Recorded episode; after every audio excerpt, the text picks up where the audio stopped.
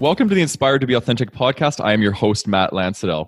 Inspired to Be Authentic is a podcast where we converse with people who are living their most authentic lives. We get real with our guests and talk openly about how they live with courage to be themselves. We explore barriers they have overcome to be more authentic and aligned to themselves and their purpose. Today's episode 12, and we are joined by Dr. Rebecca Ray. Welcome. Thank you, Matt. Thank you so much for finding me on Instagram yeah. and having me on the podcast. Yeah, so delighted to have you on today. And we're we're going to be talking about the art of self kindness, which is your your a book you just released, correct? Yep.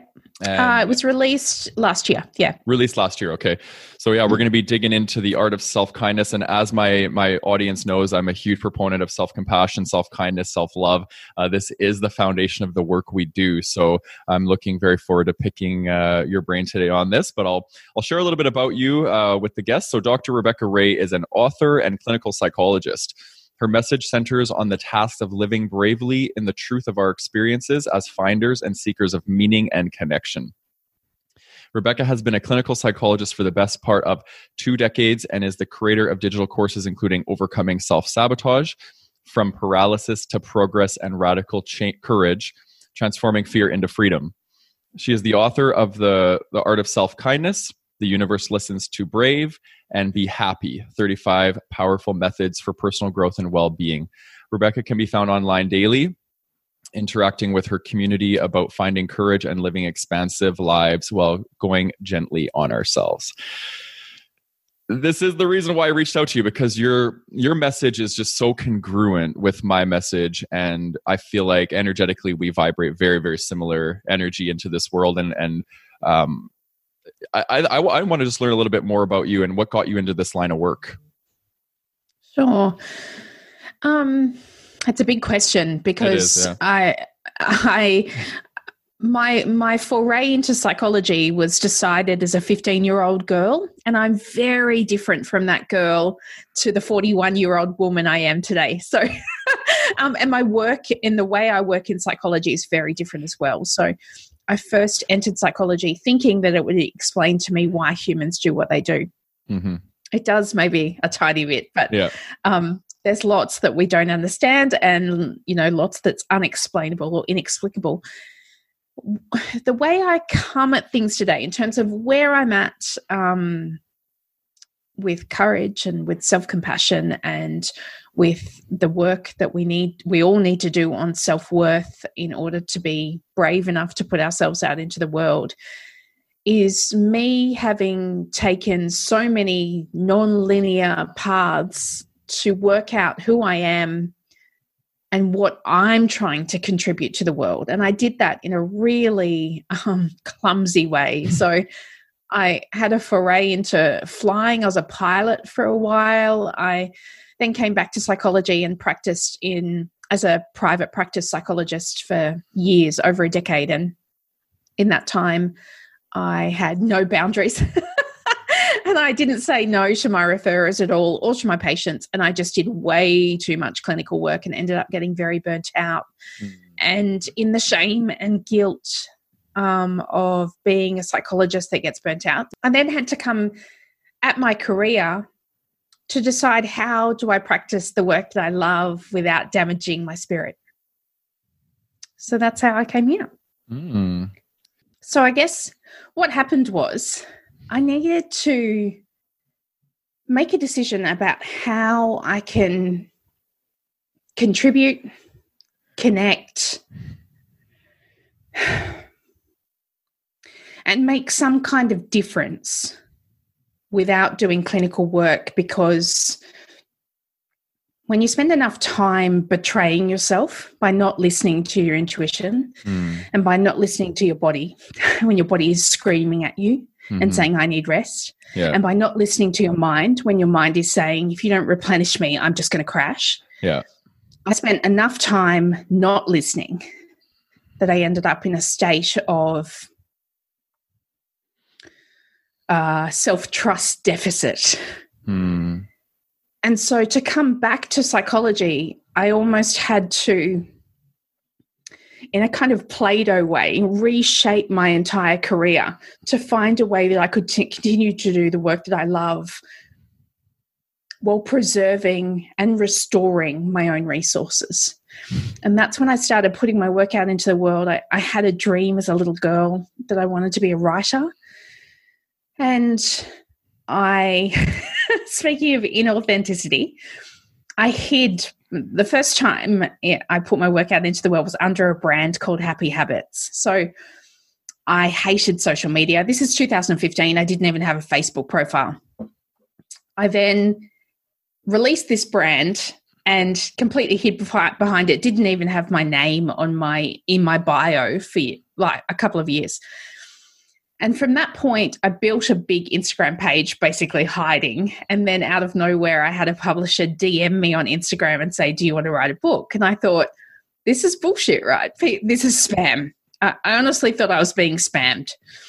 And the publisher checked out. She was real. She was actually offering me a chance to write a book. And from that point on, I started to then really look at myself in the mirror and go, you know, if one of your dreams is coming true and you get a chance to harness whatever wisdom you've managed to gain so far in life and combine it with the knowledge and training of psychology to put it into a book, mm.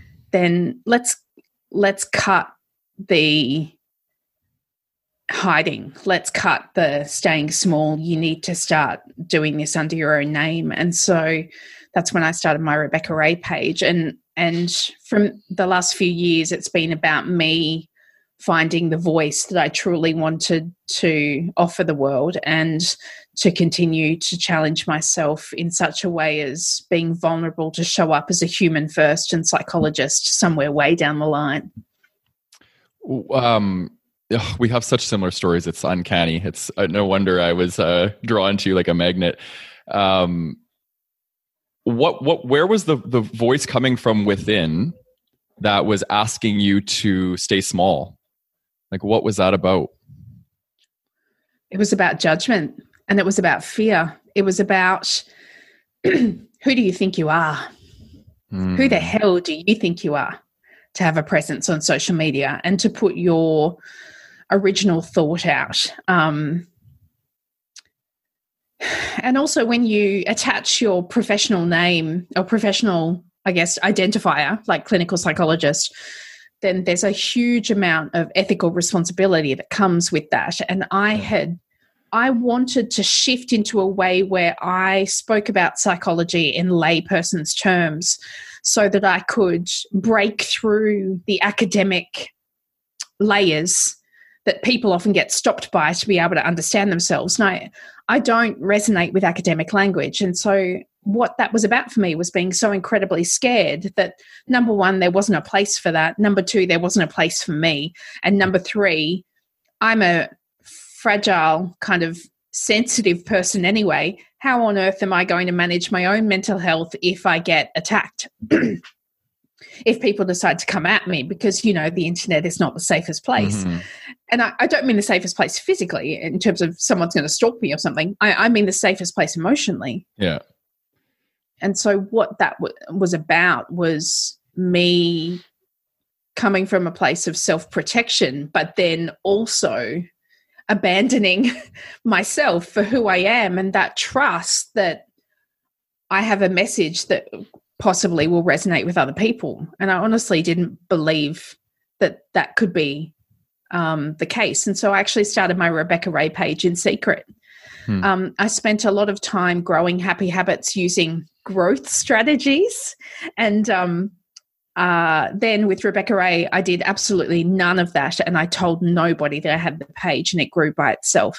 And that's when I thought, oh, oh, okay, so there are people like me out here yes. that need to hear this information. Yeah, that's powerful. Um, I have a saying that I use on the podcast. Uh, it's authenticity is the authenticity is the expression of alignment, and uh, I, I'm I'm, I'm very empathic, clairsentient. I have these abilities to be able to draw into people, and I can feel people's alignment. And I, I invite those people onto the show, and I I get the sense that you're very aligned to your purpose. You're very aligned to what you do. Um, and i know there's people that are listening that they want to know how do how do i how do i do that how do i make that happen because so many people are feeling unaligned right now especially with what's going on in, on the globe how do people start to step into their alignment risk risk my answer to that is going to be risk give yourself permission and space to take the risk to fail to be judged to get it wrong to stand up and try something and go, actually, that doesn't fit. I thought it was going to, but now I find out that a couple of years later it doesn't. So I need to change direction again. I've made it here by failing. I, I have literally failed my way here. Me too. Um, yeah, right. And if I didn't make those failures, then I I don't know that I would be so aligned, Matt. Like I really feel like the alignment that I enjoy today was hard won through mistake after mistake after mistake. But there's no other way I could have found it. Like how I I, I don't know that you can necessarily know what you don't know before you know it. Yeah. And so I would say if you don't give yourself the permission for experience then how do you step into your own alignment? How do you find it? Yeah. And I would also say, please don't think that you need to have some kind of passion and purpose. Bullshit. You mm-hmm. don't. Mm-hmm. This this idea that there's some magical purpose or magical passion that you're missing out on that everybody else has gotten, I honestly think it gets people trapped into dark corners of their minds yeah. that makes them feel inadequate or less than because other people are following their purpose. Yeah. Your your purpose or your passion might be this for this year, but may, yeah. maybe not, you know, 5 years time. I just think it's important to not get locked into that concept. I agree. Yeah, fully. And I think you're right. It's always evolving constantly. And yeah. if we, we start to label things, then we start to get caught up in the mind and we, we, we trap ourselves in this idea of something that really is an illusion, right? It's, there's an illusionatory aspect of, of finding ourselves because when we find ourselves, there's more to find. It's, it's just, we're constantly uncovering more and more of ourselves. Yeah. Yeah. I totally um, agree. Yeah so you you have a saying in uh, in your work transforming fear into freedom. Is that does that fall into this this mentality? Is you know take the risk let go of you know the fear of failure and and that's how you find freedom? Yes and no. Um let go and that's how you you let go of the fear. Let's rephrase that to take the fear with you. Mm. so I, I'm a professional scaredy cat, Matt. I'm just so scared all the time. I am just, I just live fear, but fear doesn't live me. Yeah, and so I, I like that. The work that I've done has been I can be shaking in my boots, but I'm going to do it anyway if it aligns with my values and if it's important. That's the way. It's the way I fell in love with a woman. It's the way I had a child. It's the way I've put a price on my work on the internet, and yeah. it's the way I'm, you know, trying to do the work of anti-racism. It's the way that I'm vulnerable online about being a human and having pain and suffering. All of that I do with fear. Hmm. And I think if we try and advertise this idea that we can be fearless. Fearless is one of my most hated words. Fearless yeah. and hustle. No, yeah. thank you. Yeah. Um, then we're setting ourselves up for failure because you know the very definition of courage is that you're overcoming some kind of fear to do that act. And so I think it's really important to understand that if you're out there watching someone do something, they're probably really scared while they're doing it, but they're doing it. Yeah. And that's the only difference for someone wanting to do that thing is that they actually give themselves permission to do it. Yeah, my what my one of my mantras is feel the fear and do it anyway because we're never going to be fearless. We're always going to have yeah. some apprehension to doing things, and um, you know like you said one of the biggest things for you was judgment being worried about what other people are going to think of you. And that's a very common one for a lot of people and what holds us back into stepping into all that we are and becoming aligned with with our authenticity. Um, how did you overcome that voice? The voice telling you you know like who are you? Who do you think you are?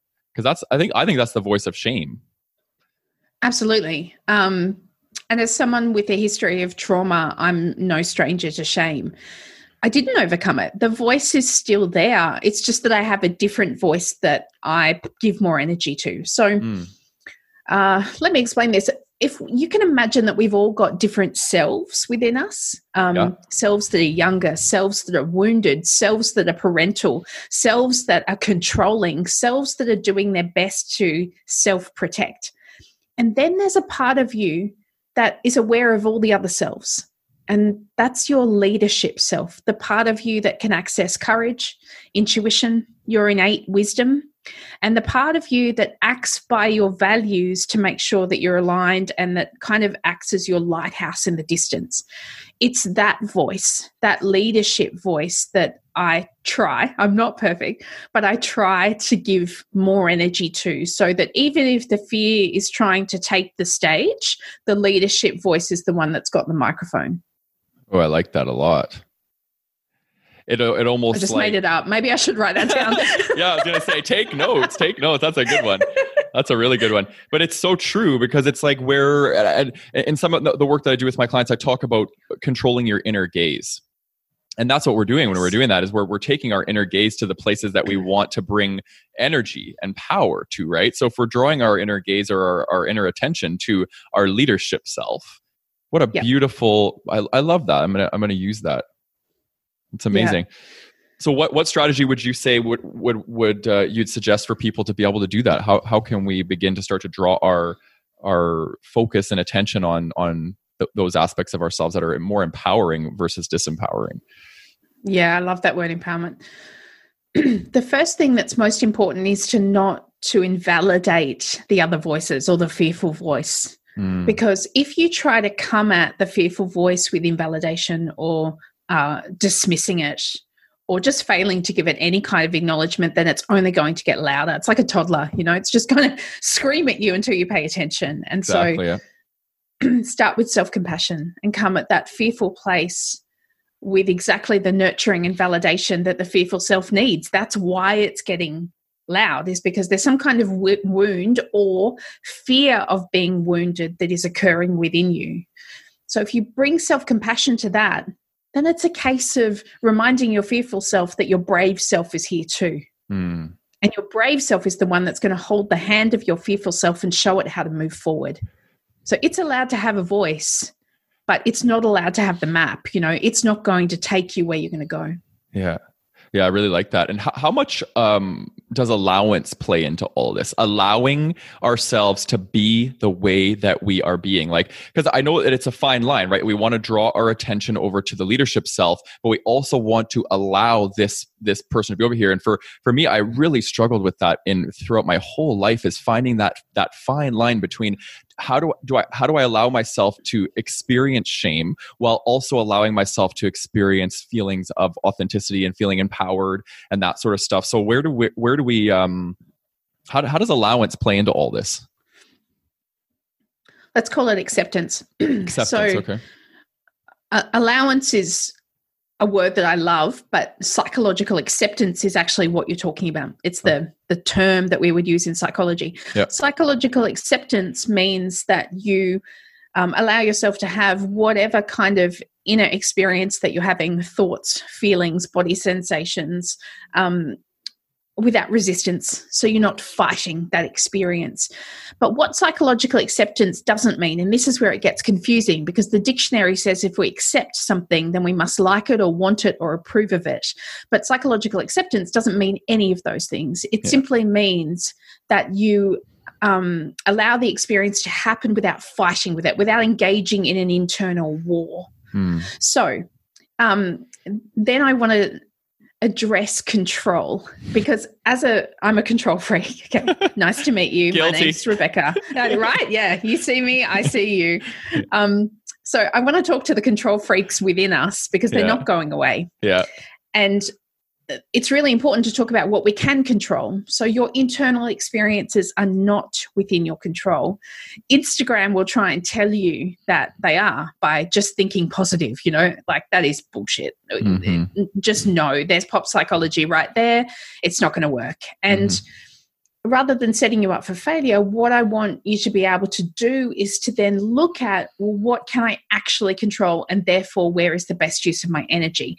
You can have uh, unhelpful thoughts, you can have really overwhelming emotions, but what you can control is what you do. So your actions are the things that draw the line. Where that line is between allowing um, and between being in alignment, that line is called action. Hmm. So you have within you this experience of, I feel fearful or I feel uncomfortable or I feel shameful today, but I can still go for a walk or I can still do my business plan or I can still ring someone and tell them that I care about them. You know, like the difference is action because that's what we can directly control. Yeah. Oh, I like that a lot. Um, one thing that I wanted to pick your brain on is uh, is shame because I, a lot of the people that follow my work have followed my journey through shame, and and um, a lot of the work I do with my clients is around shame. And what is the purpose of shame? I don't know that it does have a purpose. I mean, from an emotional point of view, in terms of the way we are in 2020, I would say that I can really only speak from a DNA point of view because the only way I can make sense of it is from a DNA point of view, and that is based on survival. So if you feel ashamed about a behavior that's perhaps threatening the clan 100,000 years ago, the clan that you're roaming the savannah with, and you do something that annoys the clan, then what that does is it potentially threatens your resources and your access to information and your access to protection. Mm. So, therefore, shame itself is a behavior guiding emotion designed to bring you back into line. And okay. 100,000 years ago, that has a there's there's an actual survival mechanism to that, right? Yeah. But in 2020, guilt, guilt, there's an action element to guilt. Yeah. But shame itself, it doesn't really um, activate us. Just keeps us in a hole. Yeah, I would agree with you for sure. I think, but a lot of people, in, if you think about the dominator society and um, people use shame to breed conformity in my opinion. I think they mm-hmm. use shame as a tool to try and keep people in line. Like you said um, maybe guilt isn't strong enough. Maybe that's why people go into into pathologizing people into certain behaviors um, and deem them as shameful. You know like women being called sluts to you know control sexual behavior um, you know all sorts of things men being classified as feminine and and, yeah. and then internalizing shame around that. And um, yeah it's it's powerful stuff. And i think how do, how do we liberate ourselves from shame? Connection. For me i'm i'm talking from personal experience. And the thing that has liberated me from my own shame is lots of connections, not just one, and not just connection in an abstract whole. Yeah. Connection with a therapist when I actually did the trauma work, the one that said to me, It's not your fault. Yeah. And I believe you. Hmm. Um, connection with a healthy, stable adult love. I had no idea that existed before my wife. I had no idea that relationships didn't have to be chaotic or hard. Mm. I'm not, I'm not there along. yet. Right. I promise you, it can just be waiting around the corner. I was not expecting her. I was looking for the right man at the time. but connection, what that does is it makes us feel seen, the right kind of connection. The right kind of connection makes us feel seen and understood. And when you're seen or understood, you're no longer the thing that's bringing about shame. You're you. Yeah. And to be seen as ourselves all of a sudden then means that shame shrinks. I'm not going to say it goes away completely because I think this is a journey, it's a, a process of evolution, personal evolution. But I think that's where it starts yeah. to be truly seen and accepted. I, I fully agree, and I think um, I've practiced that throughout my life is showing up and allowing myself to be seen. And I went through a period where I experienced pretty bad vulnerability hangovers, where I would feel yes. I would feel courage, and I'm like, yeah, I'm going to share this part of myself, and I'm going to show up. And then the next day, I'm laying in bed in the morning, and I'm like, oh my god, what did I do? right? How, how, can we um, share with the audience different strategies on how to deal with vulnerability hangovers because we all feel courageous. And then the yeah. next day we might not be feeling as courageous and we might regret some of the things we've said or done. So how can we overcome that? Um let's start with the who you share with to begin with. So, in order to share, make sure that you're sharing in a safe environment and you're not necessarily under the influence. So, if you're under the influence, you're going to have Dutch courage, which might make the environment seem or the person seem safer yeah. than perhaps what they actually are. So, it's important to make sure that um, there is a trust currency between you and the sharee. Is that a word? I like Let's that, make yeah. it a word yeah. right now.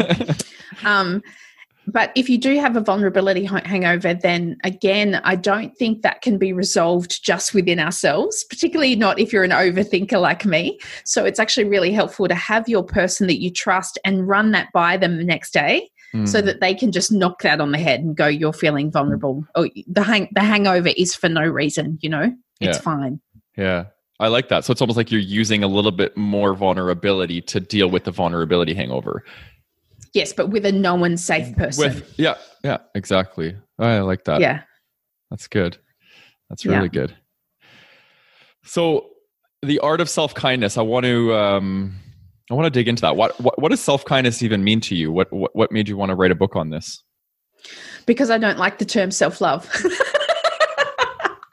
Fair so, enough.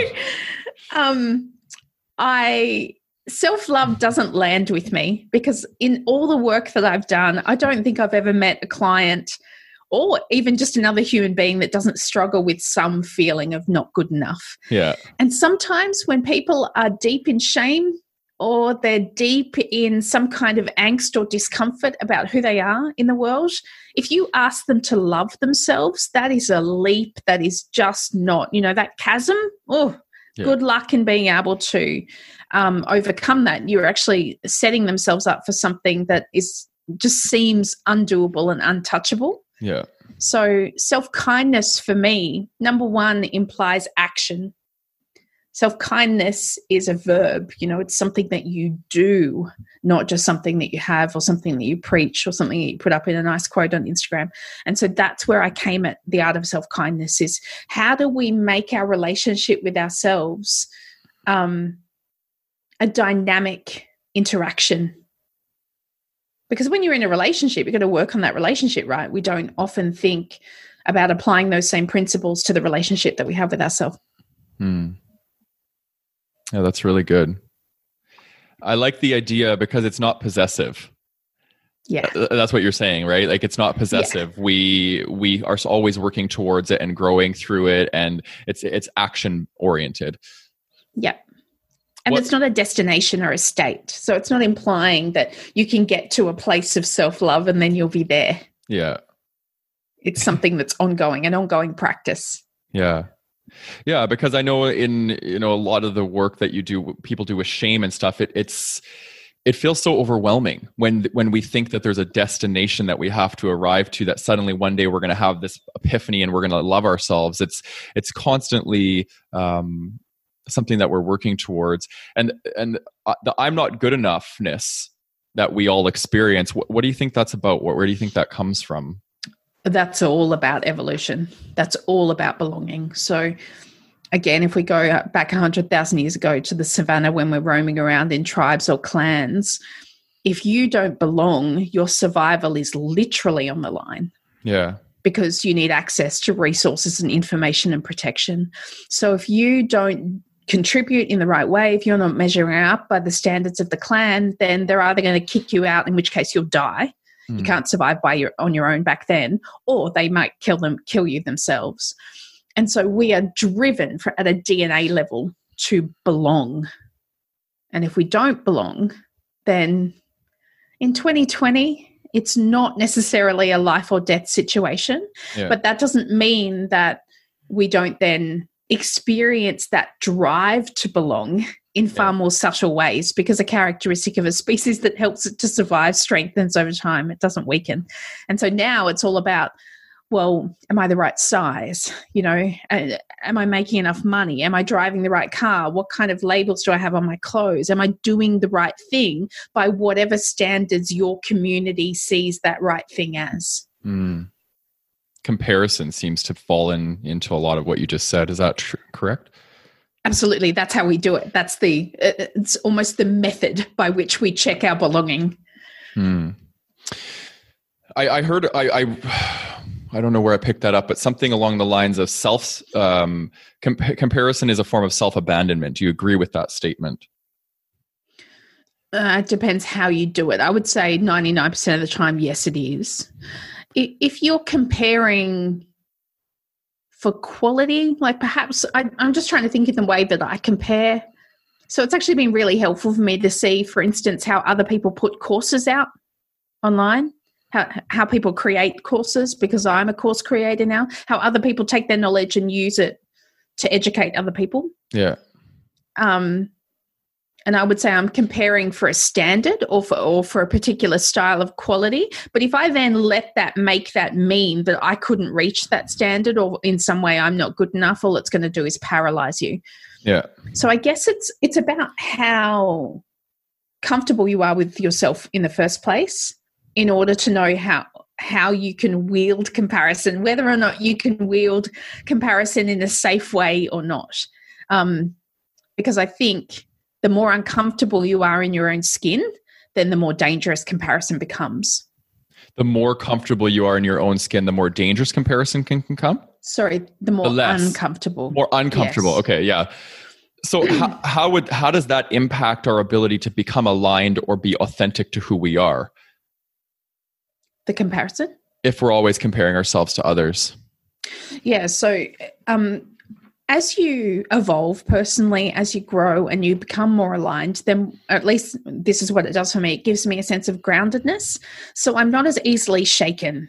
Yeah. If someone says that's right for them or that they want to go and do it that way or that you should marry a man and have 2.4 children and you know drive an SUV and have a stable nine to five job, I can easily look at that and go, good for you. If that works for you, then fantastic, but it's absolutely not the right thing for me. And I can say that with no hint of shame or guilt or anything that rocks me from my center. Good for you. So, the more work you do on your own alignment, the stronger you are um, rooted in your own ground. And from then, you cultivate a life that's based on your values. That's where the cultivation comes from. You nurture your own garden. But if you're still if you're still planting that garden, then you're much more easily rocked by whatever weather's happening around you. And you don't need to go very far on social media to find something to compare to so, and I'm not saying that I'm completely immune.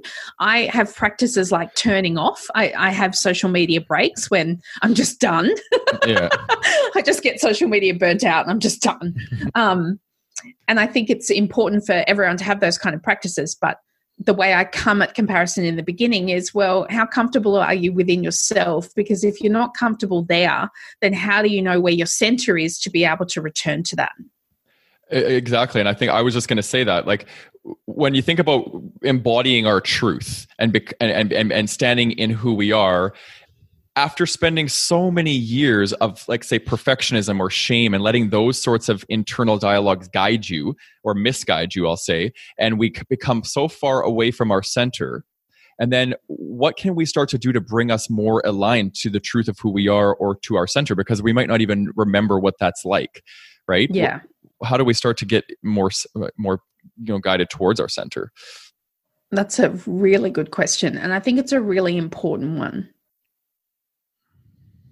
First i would say if you're far enough away from center that you don't remember what it even looks like or feels like for you then some kind of healing is likely going to be really helpful but you mm. need to find the person that you're going to do that work with and it's likely if it's based in shame if your discomfort is based in shame then i would say that the healing you need to do probably needs to involve another safe person because shame doesn't tend to heal by itself in your own head because our heads are too good yeah. at um, wielding all the power. So you, you need to find a, a therapist or someone who's trained in order to sit with you and walk walk you through that particular part of it.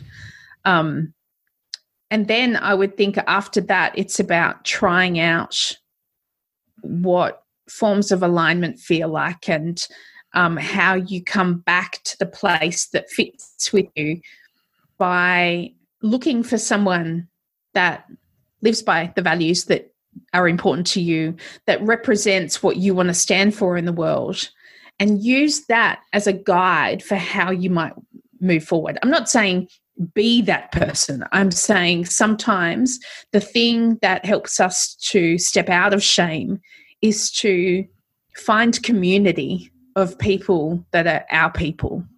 Mm. And if you don't know where that community is, make your own. Yeah. Yeah, I like that a lot how how much of what you're talking about because i know you're a psychologist and i know you work with people's psychology which is you know working with their mind their thoughts their feelings and, and that sort of thing. How much of the healing work in in what you prescribe to comes from people moving uh, further away from their psychology and closer to the, the somatic experiences of who they are like hence meditation or mindfulness uh, present moment awareness those sorts of things. How much of that is helpful when doing some of this work? I, I don't think they're separate. You don't and think i think separate? if no um, in terms of being part of a i don't want to use the word treatment plan but being part of a um, writing a new chapter i don't think you can separate out uh, an experience of wholeness.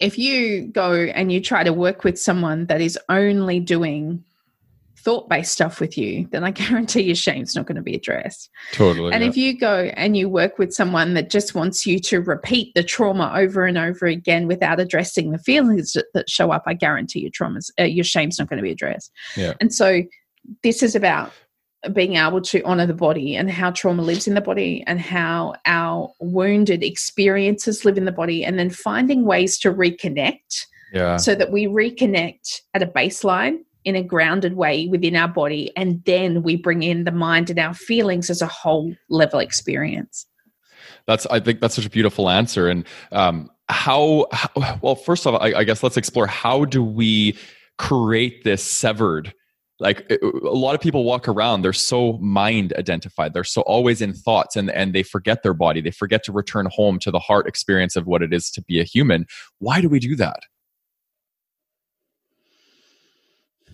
It's a big question. I want to I want to say that the answer is probably more it's probably not as complex as my brain is trying to make it right now. I think it's as simple as uh, we become socially deconstructed. So I actually think that we get pulled apart by society away from our true selves, away from our aligned selves. And we get slapped together as some kind of socially acceptable version of ourselves mm. until we unlearn that. I couldn't agree more. and I don't even know whether we know that we're like that. I certainly wouldn't have known that I was that as a teenager, but I was. I was yeah. some kind of slapped together socially acceptable version of myself. Yeah. Yeah, I, and I think that the the the practice of remembrance for me has been huge. I feel like I came into this world in my authenticity, in my essence, and through domestication, I became this slapped together, inauthentic version of who I thought everyone around me needed me to show up as. And then mm. my spiritual healing has been all about how can I remember and un well first of all unlearn those things and remember the truth of who i am. And a lot of that work has been done by returning to my body which is why i asked that question um, in the first place. So how do we how do we share with the audience different ways that they can get out of the head and move closer into the, the body into the somatic experience of being a human it's a good question, but I'm fascinated by the fact that I will go back to it, but I, am fascinated by the fact that it was a, a process of remembrance for you, because I honestly think it was a process of discovery for me. I don't think I was coming back to any place. I think my process of alignment has been not one of remembrance, but one of exploration and then discovery like, oh, this is how it feels to be me yeah. And it actually feels really good.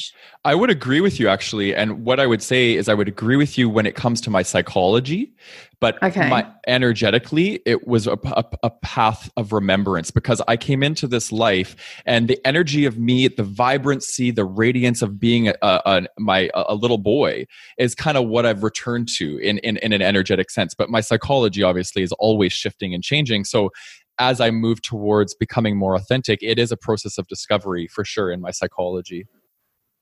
Okay.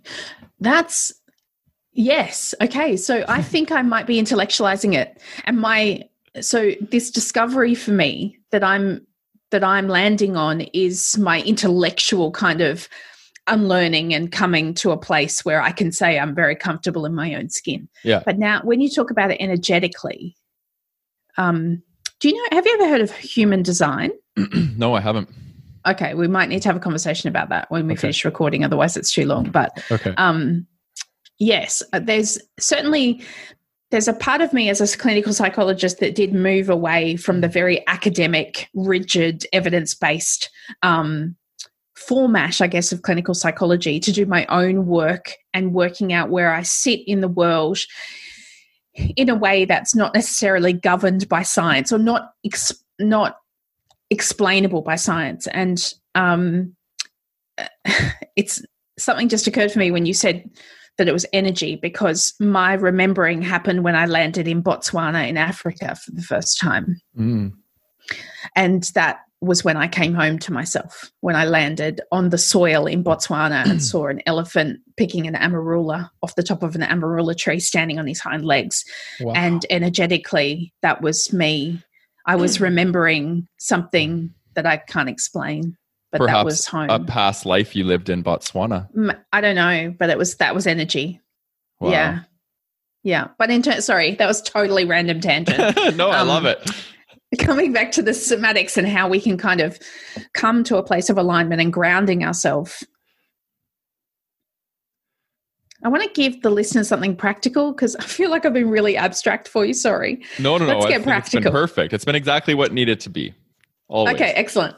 Um, let's let's leave listeners with something practical that they can do though. Yeah. One of my favorite exercises and something that I do almost daily, but particularly when I'm very locked in fear um, or fear is desperately trying to take the microphone from my leadership self, is I sit down and I literally write a letter to fear. Okay. And I ask uh, I, I, nurture and I validate, and then I let fear ask whatever questions or ask for whatever guidance it needs from my leadership self, and I write back to fear from my leadership self. Ooh, I love and that. I save, I type because I can't handwrite as fast as I can type, and my mind moves quite quickly. Yeah. And I stay there, like I put on some lo fi beats or something on Spotify, put my headphones on. I've got noise cancelling headphones so that I can really focus and I type until I notice the shift. So when I'm writing to from my leadership self to my fearful self, often it will start with, um, you know, I want to do this. I want to set up my business this way, or I want to make sure that um, I'm, you know, doing whatever X goal. And then as long as I type for long enough, what happens is it changes to you. So I'm actually being spoken to I'm mm. not doing the driving, someone else is sp- speaking through me. And that's when I know I've accessed my leadership self to get the answers that I need. And so much has come of those. I save them all because I end up getting answers that I never expected. Like, wow, who knew it was that easy? I just needed to ask you. You know, there, there was wisdom within that I just needed to access. And yeah. um, yeah, the answers always blow me away. Yeah, that's amazing. I, I also do the same thing with writing. That's that's how yeah. I heal. It's I heal through yeah. my writing. Yeah so powerful. Yeah. And you can feel it. I didn't realize this until maybe like a year ago, but there's actually an energetic vibrational frequency that words carry. So when you're reading books and you read something and you get the chills, it's because they it's encoded with with um, energy, and it's the same thing for when. So like when I re- read some of your stuff on and some of your posts on uh, Instagram, I can feel the energy behind them, and uh, wow, I, I, feel like that's what's transforming the world is the energy behind the words, maybe not so much the words themselves. So that's amazing. Thank yeah. you. Yeah, I feel like that. My wife often talks about how we respond to music because music is literally vibration. It's a literally energy. Yeah. And um, I had never applied that to words before. I always thought that words were far more two dimensional. But yeah, I love thinking of it like that. Yeah, yeah it's great. It's great. You're you're a, a great writer, and uh, even just from speaking to you today, you have a very beautiful mind, and you articulate yourself very well. Thank you. Mm-hmm. It's not always yeah. that way. yeah. Well, it was today. we connected on a good day. we connected on a good day. Yeah, exactly. Yeah. Uh, so something fun I like to do with my guests. I do this um, with all of them. One of them is this is me tip of the week, but we did that. So letter to fear. Yep. really cool. So the guests can uh, or the audience can take something away. Uh, but the other thing is um, how much of me can I be? So these are, are questions that I've com- compiled, um, and it's just an opportunity for the guests to share a bit about themselves um, in a vulnerable and random way. So you pick a number between 1 and 31, and I'll give you a question. You can uh, take a shot at it. Okay, great. 28. 28, okay. Um, what is the biggest lesson you've learned from previous relationship? Uh, what emotional safety looks like and what it isn't. What emotional safety looks like. Would you mind sharing a little bit more about that? Yeah, sure. So, um, my previous relationships were all with men before I met Nissa. Nissa just randomly showed up in my life. I, I thought I was going to be single forever. And I was at the ripe old age of 33 and decided that I'd just tick things off my bucket list. If I was going to be single, no worries. So I went to Africa, came back, and decided I was going to learn piano lessons, rang the local piano school, and she was assigned as my teacher. And I was not looking for her and certainly wasn't looking for a woman. And what I had found in previous relationships with men, but I only know that now as a result of being in a safe relationship, yeah. is that emotional safety is that you can show up as your absolute fullest version of yourself emotionally, spiritually, mm. practically. You can be the most relaxed version of yourself so that then you're able to access every part of you. That's what emotional safety is. It's so that you can be every part of you, you can express every part of you. And I had never had a relationship where I didn't feel that I needed to shape myself into some kind of box to be in order to feel good enough for my partner until Nissa. Yeah, that's interesting. I like that a lot. Um, maybe I'll end up with a woman. Who knows? well, I'm also not saying that's about men. I'm not yeah. saying that's about men. I'm saying that's who I was at that age and in those relationships with those men. That's what if you were attracting. I was, yeah, that's what I was attracting, and yeah. that's also who I was being in that connection with that man. Yeah. If Nissa and I were touchwood, I hope never happens, but if we were ever to separate and if I was to be in a relationship with a man again, I imagine I would attract someone very different and actually look for different needs to be met because I now understand what emotional safety looks like. And when you get emotional safety, your potential from that place is infinite. I I wouldn't there's no way I would have written a book, let alone three, let alone walk, working on my fourth now. There's no way I would have left psychology in clinical practice. There's no way I would have put my work out onto the internet, and there's no way I would have had a child if it wasn't for her. I wasn't going to have kids. She's the one that made me feel safe enough to bring life into this world. Oh, man. I can feel the love. I really can. But and that's I, the lesson, right? That's yeah. that's when someone comes to show you that like I didn't know that I didn't have emotional safety until I had it. Hmm. Wow. Powerful. So, so don't settle, okay? no, I, I trust me. I know I've done a lot of work in the last, uh, well, specifically seven months. I've been on a journey. Uh, I'm actually returning home in four days to go back to Canada. I've been living in Vietnam for seven months, and um, just yeah, it's it's amazing what what you know there there is to learn and and we're constantly uncovering things but yeah i'm i'm ready to start to attract something really neat and really cool into my life and i'm not i'm not uh, willing to to settle for anything other than what's going to make me feel safe. That's the bit that's such a, a perfect word. I need to feel safe. Yeah. Yep you need to feel safe and celebrated. Once yeah. you have emotional safety with someone who truly sees you, then you you they celebrate you and teach you how to celebrate yourself. Mm. I like that. Um, so people that are going to be really intrigued by doing some work with you, which I feel like there's going to be some for sure because uh, you're you're you're very very interesting and um, you know what what does a typical session look like f- with you or how do you kind of get started if, if people are interested in wanting to work with you? Sure. I don't do consultations anymore because my burnout history. yeah. But um, the way that people can work with me now is through my online courses. So okay. um, I have courses on fear and courses on overcoming self sabotage. But I also have a whole heap of free resources. All you have to do is go to rebeccaray.com.au. Yep. Um, I try to make sure that there is access to my work for all budgets, even if you don't have a budget. So there's a stack of free resources, and my books are available at all good bookstores. yeah. and online. If my they don't have my book, then they're not a good bookstore. yeah. I love it. I love it. Okay, cool. That's um that's great. And I'll have everything attached in the show notes so people can reach out to you and uh, and get connected. And that's rebeccaray.com.au. Uh, yeah. She's coming to us from Australia. Yeah. Beautiful Aussies. I love you people. we love Canadians too. Yeah. Yeah, we're very similar. we're very similar. Yeah. Yeah, we're, you guys just have better weather. well, possibly.